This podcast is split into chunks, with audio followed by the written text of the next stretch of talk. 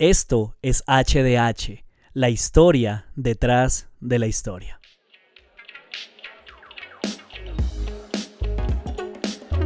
Episodio 37 ya. Episodio 37, ¿quién lo iba a pensar? Vamos en 37, 37, 37. Bienvenidos. Bienvenidos a esta nueva charla, esta nueva clase de HDH Podcast el podcast para aquellos que quieren ir al seminario pero no pueden hacerlo y donde hablamos acerca de la historia detrás de la historia. Nos encontramos en un nuevo, en un nuevo episodio, no, en una nueva serie sobre formación espiritual. Eh, hace ya una semana salimos de hermenéutica, de introducción a la hermenéutica, y nos hemos visto envueltos en estos pastos frescos eh, me ha sorprendido gratamente porque los últimos episodios los han escuchado mucho más de lo normal y eso es positivo. Eh, quiere decir que este, este material ha estado llegando, ha estado calando. Eh, y pues nada, me alegra, me motiva muchísimo. Le doy la bienvenida también a todas las personas que nos escuchan por primera vez. Si hay alguno, claro que sí, siéntase bienvenido, pase, tome asiento, disfrute la clase, evalúe, reflexione. Y pues no se les olvide a todos ustedes estudiantes, amigos, pasen la voz a través de redes. Siempre es la misma recomendación. Una sola eh, compartir puede hacer la diferencia. Entonces pues ahí les, les recomiendo. Y pues nada, eh, hoy seguimos con nuestra disciplina de, de oración, que es nuestra segunda disciplina espiritual, que es la disciplina de la oración. Dañé la forma en que le iba a decir, pero bueno, no importa. Todo eso sucede cuando uno está hablando en clase, así que no pasa nada, no pasa nada. Y pues les cuento entonces que, que tengo un material bien interesante que sé que les va a ayudar. Si la meditación les ayuda, espero que también les, este material les ayude a repensar lo que es la oración. Así que ya, basta de introducciones. Esto es nuevamente, les digo, el episodio 37, Formación Espiritual, parte 3, o como lo hemos denominado, el ABC de la oración. La oración no cambia a Dios, pero cambia al que ora. Soren Kierkegaard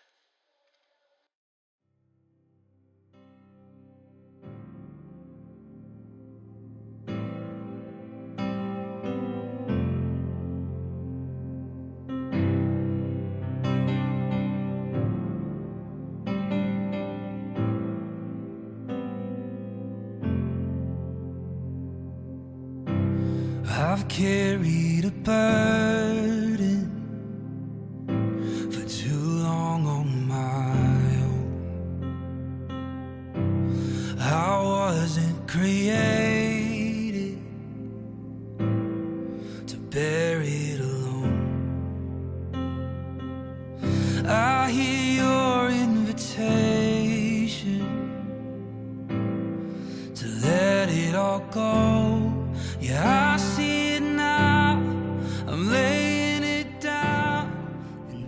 Esta canción yo no sé si la ustedes la han escuchado alguna vez, se llama Run to the Father, es de Cody Carnes, el esposo de Katie Job, y hace parte de mi playlist personal de tiempos de oración, una playlist que también eh, tengo en, en Deezer, que creé con canciones que precisamente me inspiran y, sí, me, me, permiten disfrutar como, como ese momento, como conectarme, que, que dicen cosas que que me ayudan también a, hablar con Dios de una u otra manera.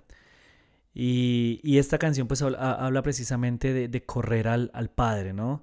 De, volver a casa, de cómo nuestra alma necesita un, cirujano, de cómo necesitamos un amigo que, que, nos ayude, ¿no? Que esté con nosotros en todo momento. Así que me pareció propicia por eso. Y es que precisamente el tema de la oración es es algo que, es fundamental, digamos, dentro de la tradición cristiana, de la vida cristiana en realidad es importantísimo, eh, pero, pero no siempre se ve como algo que, la gente disfrute o algo que, la gente busque, sí, con, con, pasión. Y no sé si eso se deba a la forma en que nos enseñaron a, orar. Por un lado, pues las, las iglesias más tradicionales sencillamente se limitaron a repetir sin un, sin un entendimiento, digamos. Pero por otro lado también tenemos eh, dentro de la tradición cristiana evangélica, pentecostal, mm, tipos de oración donde uno sencillamente escuchaba que la gente hablaba y hablaba y hablaba y hablaba y uno decía, nunca voy a poder orar como ellos. Sí, y se veía la pasión, sudaban, lloraban. Yo no decía, ¿de dónde sacan tantas palabras para orar? Eh, en mi época, cuando, cuando recién yo estaba empezando, bueno, más de la niñez, cuando mis abuelos me llevaban a la iglesia, todavía existía lo que se conocía como las vigilias y se pasaba toda la noche orando. Básicamente se cantaba, se oraba y bueno, ya en la madrugada había como unas pausas y se cerraba con un desayuno o algo así por el estilo, pero, pero era, o sea, el reto era saber que, que, la que uno iba a orar toda la noche, toda la noche. Yo decía, pero ¿de dónde voy a sacar tantas palabras? Y no, ya, entonces lo que terminaba era uno sintiéndose culpable porque le daba sueño, porque se quedaba callado, porque terminaba repitiendo lo que otros repetían, porque ya uno no sabía qué más decir. Y, y todo eso fue cambiando hasta que, como les digo, ya va uno creciendo y se encuentra con otras perspectivas acerca de lo que es la oración y, esa nueva perspectiva, eso fresco que a mí me ayudó, que me transformó, es lo que quiero compartir con ustedes hoy. Y quiero que partamos desde esto. La disciplina de la oración nos lleva a la obra más profunda y más elevada del espíritu humano, nos conecta con Dios de una manera impresionante. Y la verdadera oración es capaz de crear vida y de transformarnos también. En la oración real, o sea, cuando de verdad entendemos qué es lo que estamos haciendo, comenzamos a pensar como Dios piensa, a desear lo que Dios desea y amar lo que Él ama. Entonces, a través de esta disciplina podemos desarrollar la perspectiva de Dios, empezar a, lo que dice eh, algunos pasajes de la Biblia, estar sentados donde Él está, a ver las cosas desde la forma en que Él las está viendo. Y como les digo, sin embargo, aunque todo esto se escucha maravilloso, muchos creyentes en realidad no disfrutan de una vida de oración ah, así vibrante, si se puede decir de esa manera. Así que mi intención eh, a través de esta enseñanza de hoy, de este episodio, de esta clase, es que volvamos a lo básico. De pronto usted va a decir, ah, yo ya he escuchado todo eso, ya conozco todo eso, yo sé, yo sé, pero, pero permítase tener un corazón, un corazón más eh, humilde, un corazón enseñable y le aseguro que de una u otra manera va a encontrar algo para, para su alma que le va a servir. Entonces, eh, quiero partir sencillamente desde un texto bien conocido que es Segunda de Tesalonicenses 5:17, donde se nos insta a orar sin cesar. En otras traducciones dice, nunca dejen de orar. Y, uno dice, ¿Cómo así? O sea, las 24 horas del día, ¿cómo hago para nunca detenerme, no? Y, esta frase, eh, aunque es un texto muy conocido, es uno fácil de memorizar, a mí, en mi alma caló más profundo hace más o menos unos cuatro años que tuve la oportunidad de, de encontrarme con una, con una iglesia que es bastante conocida hoy, bueno, en algunos ámbitos, ¿no? Pues también es generalizar, que se llama Church of the Highlands. Ella es pastoreada, esta iglesia es pastoreada por el pastor Chris Hodges, eh, un hombre a quien realmente yo admiro. No sé, de Jürgen Mollman dice que, que la iglesia se encuentra en una tensión constante entre mantener la identidad y la relevancia. La identidad haciendo referencia a a no perder su esencia como iglesia cristiana, ¿no? a no dejarse moldear por el mundo, pero la relevancia es a, tener algo que aportarle precisamente a un mundo quebrantado. Y en este hombre y en esta iglesia yo he podido ver eso. Es una iglesia que, se mantiene fiel a sus principios, a los principios bíblicos, a, una vida espiritual de verdad poderosa en muchos aspectos y no le ha impedido pues obviamente conectar con la realidad del mundo que los rodea. Y, ellos tienen un eslogan, un mantra que, utilizan dentro de su, de su iglesia como parte de la cultura y es orar primero, pray first, orar primero. Entonces ellos eh, instan a, los creyentes a que antes de hacer cualquier cosa, eh, hay que orar primero. Al despertar, orar primero. Antes de comprar algo, orar primero. Antes de hacer esa llamada, cuando uno está lleno de ira, orar primero. Antes de discutir, orar primero. Antes de eh, decir sí a una oportunidad, orar primero. Y, todo se resume a esto. ¿Cómo se vería nuestra vida si trajéramos a Dios a cada situación? Ah, si, si, lo incluyéramos en todo lo que nosotros hacemos durante el día, no solamente como parte de un devocional en la mañana o un devocional en la noche, sino en el, en el día a día, en, el, en todo momento. Un, un, teólogo y pastor inglés llamado Smith, Smith Wigglesworth, creo que estoy, creo que es por ahí, dijo lo siguiente, nunca oro más de 20 minutos, pero nunca paso más de 20 minutos sin orar. Y, la idea básicamente de lo que yo les quiero compartir es que eh, la meta, a lo que nosotros deberíamos aspirar, es que la oración se convierta en parte de nuestro día. Ir a aguas profundas, que, que, salgamos de la comodidad en la que nos encontramos. Y ¿Cuál es mi meta y mi objetivo? Pues que, que usted pueda empezar a, encontrar en esta disciplina un deleite y no solamente una disciplina. Claro, todo comienza como una disciplina, pero lo ideal es llegar a un punto en el que uno disfrute las cosas.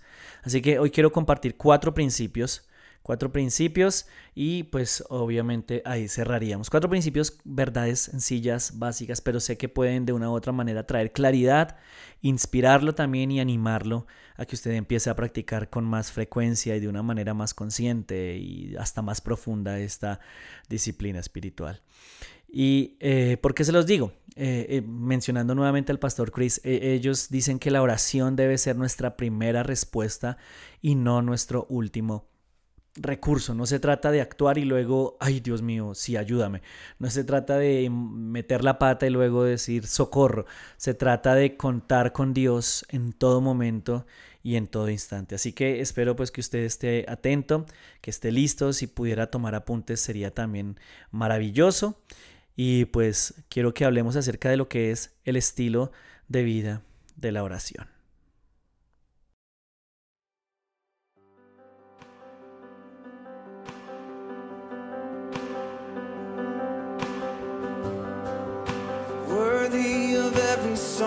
We could ever sing. Of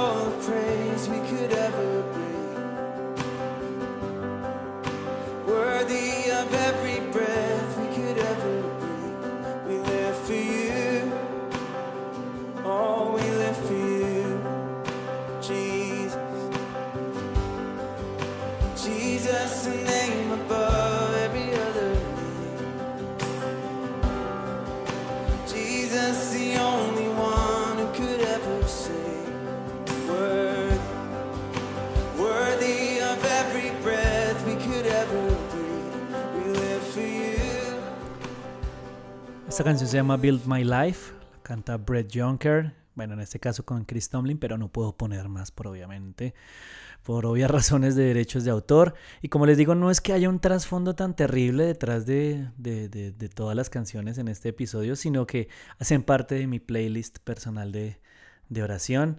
Em, y la canción básicamente habla de construir nuestra vida en Dios, ¿no? De, de edificar, de ser edificados en y a través de Él. Y, cuando yo hablo acerca de estilo de vida de la oración, eh, es que, la oración, como les decía, se convierta en, algo muy importante de nuestras vidas. No como una, una cajita donde hacemos el check de, una tarea diaria, sino, sino algo que, que de verdad valoramos porque en últimas, eh, no se trata sencillamente, nuestra relación con Jesús no solamente se trata de cumplir por cumplir, sino de, como dice Juan 15, versículo 4 y 5, permanecer en Él.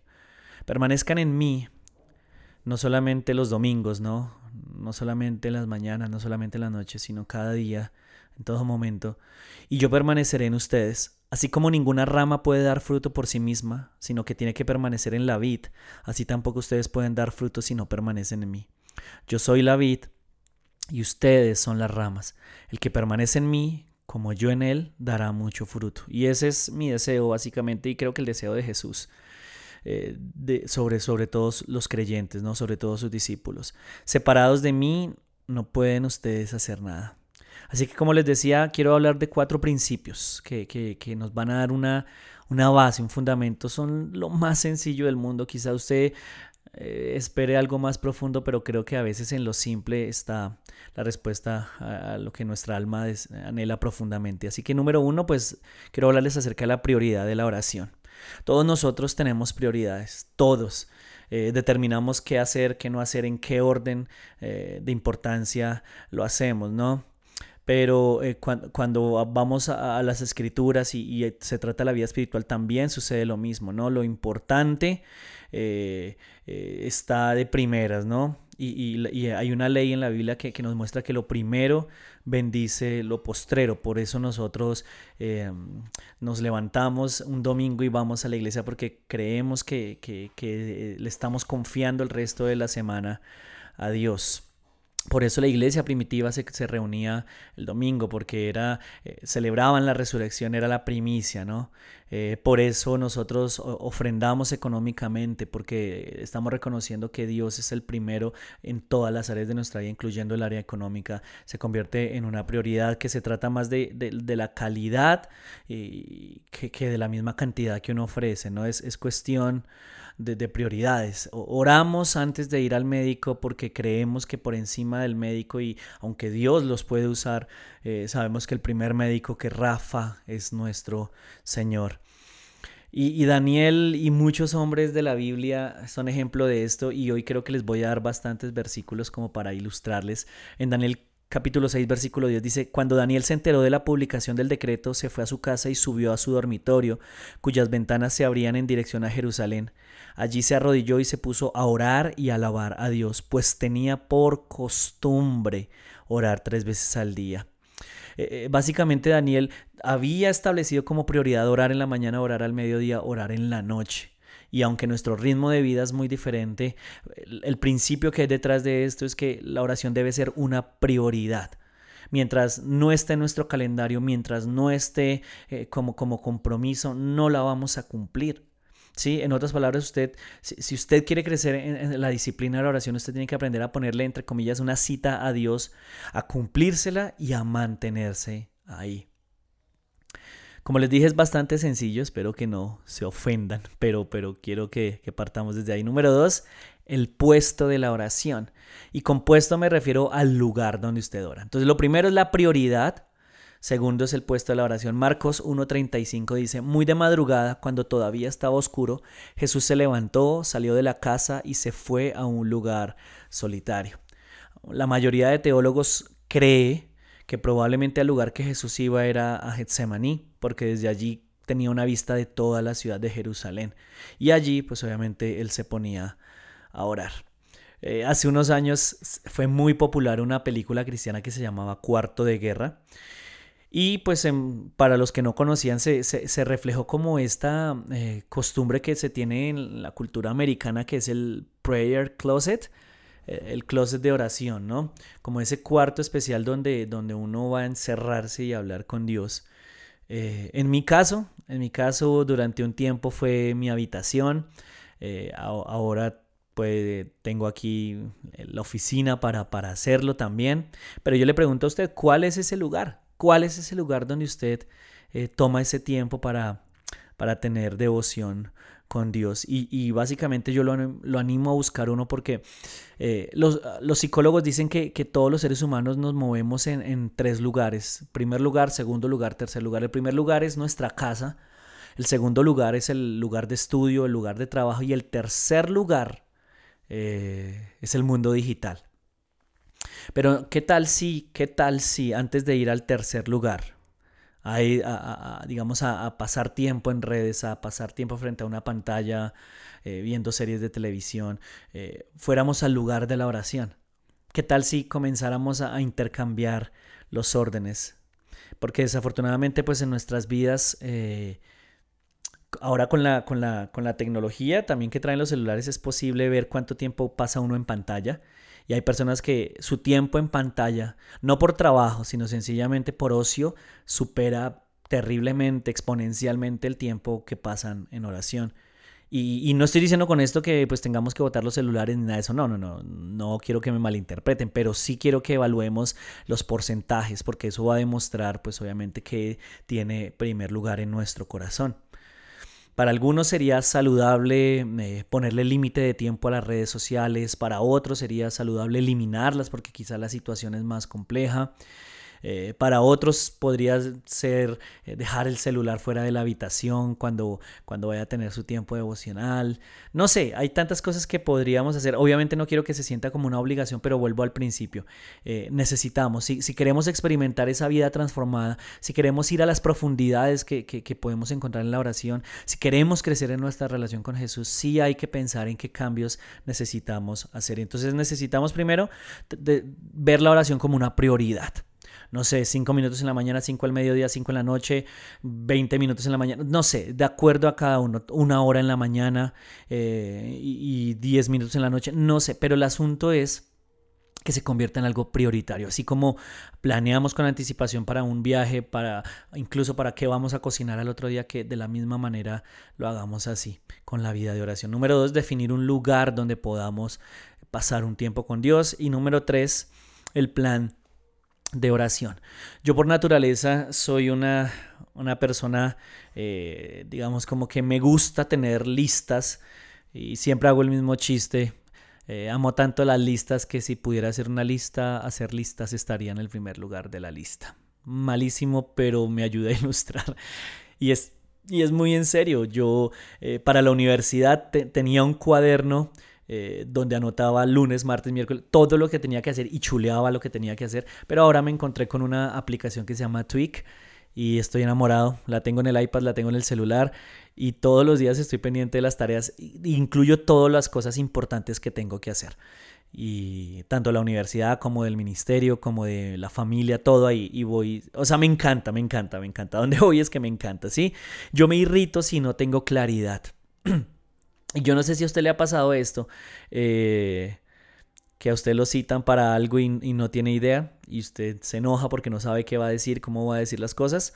Entonces, eh, cuando, yo, cuando yo descubrí esta herramienta, obviamente hago la aclaración, todo lo que les he compartido eh, lo he aprendido tanto de, de, Richard Foster, que es el autor que estamos estudiando este semestre, pero también del pastor Chris Hodges de Church of the Highlands.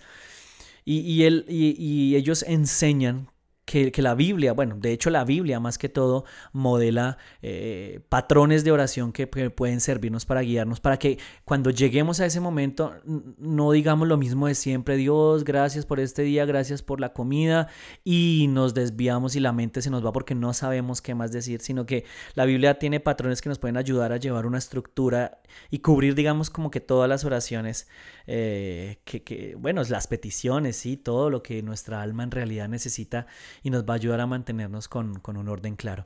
Y precisamente pues aquí quiero hacer el paréntesis y hacer la recomendación de dos herramientas que, pueden ayudarles. Número uno, obviamente me gustaría que me pagaran por esto, pero no, es más como porque me he sentido bendecido, eh, edificado. La aplicación se llama Pray First, precisamente orar primero, Pray First, P-R-A-Y F-I-R-S-T. Está disponible para Android, para iPhone, para cualquier sistema operativo. Eh, y es una, aplicación que diseñaron eh, en la iglesia Church of the Highlands, eh, con la idea de que YouVersion es la aplicación para leer la Biblia, pues que Pray se convierta en la aplicación para que la gente lea. Es gratuita, está en español también por si usted no, no maneja el inglés. tiene música, de fondo para que usted pueda tener sus tiempos devocionales con música. Y están todos los modelos de oración que, que existen, digamos, dentro de la Biblia y, y, es como una oración guiada. No le están diciendo que repita lo que está ahí, pero sí usted al ver se puede inspirar y saber más o menos qué, ir diciendo desde su punto de vista.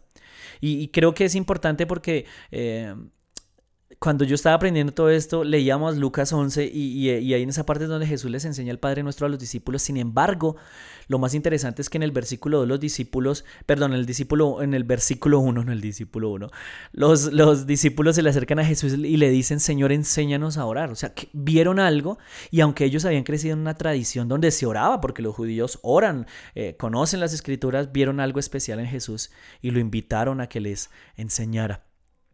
Y entonces cuando hablamos acerca del plan de oración, creo que podemos encontrar distintos y ahí ustedes en la aplicación lo van a poder ver. Ah, el segundo recurso se me había olvidado, ya es para los que les gusta leer, es un libro también del pastor Chris Hodges, se llama What's Next o ¿Qué sigue? Y habla precisamente de que todos los seres humanos, todos estamos en un caminar, en un peregrinaje espiritual y todos tenemos un siguiente paso que dar.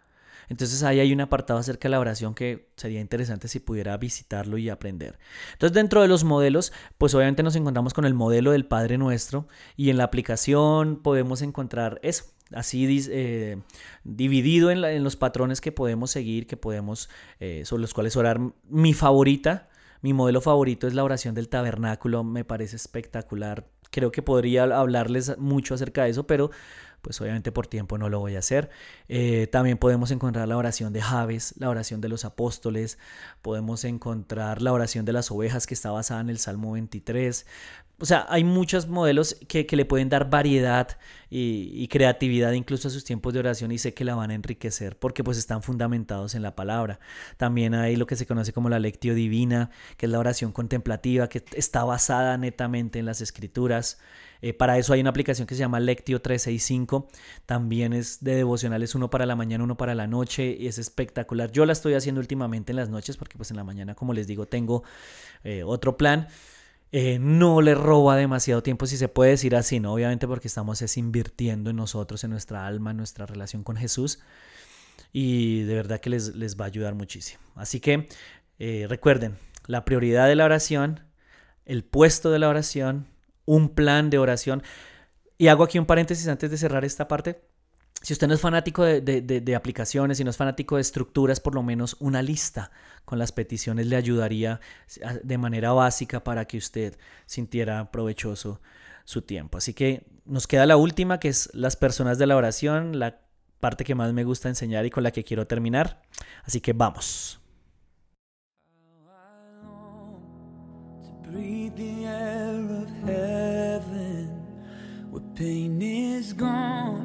And mercy fills the streets to look upon the one who bled to save me and walk with him for all eternity.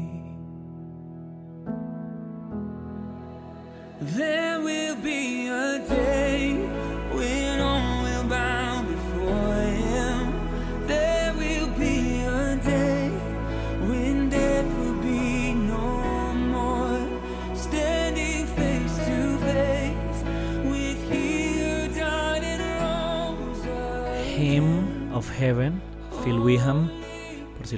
escuchar, esta canción a mí me, encanta porque no, no desde la perspectiva escapista del, del cielo como tal, sino de la esperanza más bien. De la esperanza que encontramos en Jesús, que no se encuentra en otro lugar y creo que los tiempos que estamos viviendo demandan eso, encontrar un ancla en medio de lo, de lo que nos rodea para que nos mantengamos firmes. Así que como les decía, eh, las personas de la oración. Cuando, cuando entendemos este principio, créanme que, nuestra vida de oración también tiene un cambio drástico, puede cambiar muchísimo para bien. Porque cuando nos referimos a, precisamente a las personas, estamos hablando de plural. No solamente hablamos con Dios, sino que hay una Trinidad con la cual podemos relacionarnos. ¿sí? Y, y creo que una de las razones por la cual la relación con Dios no es lo que debería es porque tenemos una vista, una visión equivocada de quién es Él y, de la manera en que usted ve a Dios va a determinar la relación que usted tiene con Él. Y desafortunadamente muchos crecimos con una visión religiosa y no bíblica. Eh, muchos imaginan a Dios como eh, ese pastor con el dedo larguísimo que llega hasta la frente de uno, que lo está acusando a todo momento. Y, el tiempo de oración de muchas personas es más como de lástima. Oh Dios, no me lastimes. Hoy vengo arrastrado, no me espiches. Y, y no algo de verdad donde uno disfruta, donde uno crece, donde uno es eh, convencido, ¿sí? Eh, llamado a cambiar, pero en amor, sino es algo terrible. Es como si tratáramos de demostrarle a Dios que merecemos algo, pero no, Él desea que disfrutemos nuestra relación con Él, que aprendamos a caminar. Así que puede sonar chistoso y todo, pero para mí es un honor presentarles a las tres personas de la Trinidad. Y voy a utilizar como referencia un texto del apóstol Pablo que se encuentra en 2 de Corintios capítulo 13 versículo 14 que dice así: Es una bendición final. Que la gracia del Señor Jesucristo, el amor de Dios y la comunión del Espíritu Santo sean con todos ustedes. Quiero compartírselas de esa manera en el orden en que las mencionaron y con las características que aparecen ahí, ¿no? Que dan muestras de su personalidad. Así que la primera es eh, la gracia sublime de Jesús ¿Quién es Jesús básicamente con respecto a la oración? Él es el que lleva nuestra oración al Padre. Por eso oramos a Dios en el nombre de Jesús. Él es el mediador entre Dios y los hombres. Cuando nosotros le decimos, Señor, fui tentado, Señor, sentí dolor, Señor, necesito esto, Señor, por favor, eh, Señor, estoy atravesando esta situación, Jesús es quien dice, Padre, por favor, ayúdalo. Yo atravesé lo que ellos atravesaron, Señor, ten misericordia, ayúdalo, respóndele. Yo sé lo que es atravesar tentaciones, yo sé lo que es atravesar dolor. Es como que Él se convierte en ese celestino, ¿no? El que, el que ayuda a que la relación funcione eh, de una mejor manera. Y en Hebreos capítulo 4 se habla precisamente acerca de eso, ¿no? De Jesús como el sacerdote que, que se compadece de nuestras debilidades, el que se puso en nuestro lugar. Eh, obviamente no pecó, pero atravesó lo mismo para poder identificarse. Y entonces al, al entender eso, podemos eh, aplicar lo que dice el versículo 16. Podemos acercarnos confiadamente al trono de la gracia para recibir misericordia y hallar la gracia que nos ayude en el momento que más la necesitamos. Jesús es, es el que intercede, el que está ahí en la mitad. Cada vez que ustedes y yo oramos, él viene y se, se hace a nuestro lado simbólicamente, espero que me esté haciendo entender, o se une a nuestro círculo de oración para decir, yo también voy a orar por usted, yo también voy a ayudar a orar. Él intercede. Número dos está el, el extravagante amor del Padre. Y, y, esto es importante porque es que muchas personas tienen una imagen terrible de quién es Dios basados en la imagen que tuvieron de su Padre aquí en la tierra pero eh, en la tradición judía eh, eh, la figura del padre era muy importante porque cuando un hijo entraba a la presencia del padre, se ponía de rodillas, ponía su cabeza sobre las piernas del padre y el padre lo acariciaba y lo animaba y lo bendecía. Esa es la figura que nosotros vemos bíblicamente de lo que es acercarnos al Padre. Y gracias a lo que Jesús hizo, Él nos ama, el Padre no tiene que soportarnos, Él nos ama desde lo profundo de su ser. De hecho, su esencia es amor. Nosotros tenemos que entender eso y, el Salmo 3 es un ejemplo espectacular. Versículo 8 al 13 se lo leo rápidamente. El Señor es compasivo y misericordioso, lento para enojarse y está lleno de amor inagotable. No nos reprenderá todo el tiempo, ni seguirá enojado para siempre. No nos castiga por todos nuestros pecados, no nos trata con la severidad que merecemos, pues su amor inagotable hacia los que le temen es tan inmenso como la altura de los cielos sobre la tierra. Llevó nuestros pecados tan lejos de nosotros como está oriente del occidente. El Señor es como un padre con sus hijos tierno y compasivo para con los que le temen. Entonces cuando, cuando yo entiendo esto, quiero ir al lugar de oración porque sé que voy a encontrarme con mi papá, algo especial va a suceder y sé que cuento con la intervención de Jesús ahí. Él está pendiente, yo oro y, y Él va a ayudarme también. Pero quiero cerrar con la amistad íntima del Espíritu Santo. Y desafortunadamente creo que en muchas tradiciones cristianas es con quien menos eh, relación se tiene por muchas ideas que hay alrededor de, la persona del Espíritu Santo. Pero la Biblia menciona que Él es nuestro paracletos y el paracleto no solamente es el, el que está ahí al lado eh, en determinados momentos, sino el que camina con nosotros. Es que el, el que está con nosotros y el que sigue con nosotros cuando la oración se acaba. Es alguien que ha sido llamado a caminar a mi lado por siempre. Es quien me consuela. Él es quien me direcciona, quien me encamina, quien me corrige, quien me anima. Y Jesús lo dijo de la siguiente manera en Juan 14, y yo le pediré al Padre y Él les dará otro consolador para que los acompañe siempre, el Espíritu de verdad a quien el mundo no puede aceptar porque no le ve ni lo conoce, pero ustedes sí lo conocen porque vive con ustedes y estará en ustedes. Así que eh, eh, esas son las tres personas que hacen parte de la, de la Trinidad, son las tres personas que, que, caminan, digamos, de la mano ellas y que quieren invitarnos a lo que, eh, se me olvidó, Henry Nowen, creo que es el que lo llama la danza, ¿no? Esa danza de amor donde podemos encontrarnos con aquel que ama nuestra alma, con, con el Padre que nos ama, con Jesús que intercede por nosotros y con el Espíritu Santo que nos acompaña. Entonces, eh, creo que ahí podemos cerrar. Creo que hemos cubierto un, una buena cantidad Creo que ya llevamos un buen tiempo hablando también, así que espero que, que, ustedes hayan comprendido, aunque haya sido de manera básica, lo que representa la oración, lo que representa eh, el privilegio de poder acercarnos a Dios. Entonces, antes de que el día empiece, antes de irse a la cama, antes de ir a trabajar o al colegio o a la universidad, antes de enviar ese mensaje de texto, antes de reaccionar, antes de que las cosas malas sucedan, antes de que coma, de que maneje o de que viaje, antes de cualquier otra cosa, en toda situación, pray first, oremos primero. Muchas gracias a todos por haber estado hasta este momento conmigo. Gracias por darse la oportunidad de seguir aprendiendo, de revisar eh, lo que ustedes creen, de que podamos mirar las disciplinas espirituales desde otra perspectiva, algo que nos aporte a, seguir creciendo. Eh, yo creo que la oración lo cambia todo. Y como dijimos al principio, aunque no cambien muchas cosas, aunque no cambie a Dios, de seguro sí me va a cambiar a mí. Así que muchas gracias por haber estado nuevamente acá. Este fue el episodio 37 de HDH la historia detrás de la historia, el seminario para los que no pueden ir al seminario. La próxima semana nos vemos con una nueva disciplina espiritual en un nuevo episodio. Recuerden pasar la voz, compartir con otros, enseñar, compartir todo este material. Que Dios los bendiga y nos vemos. Chao.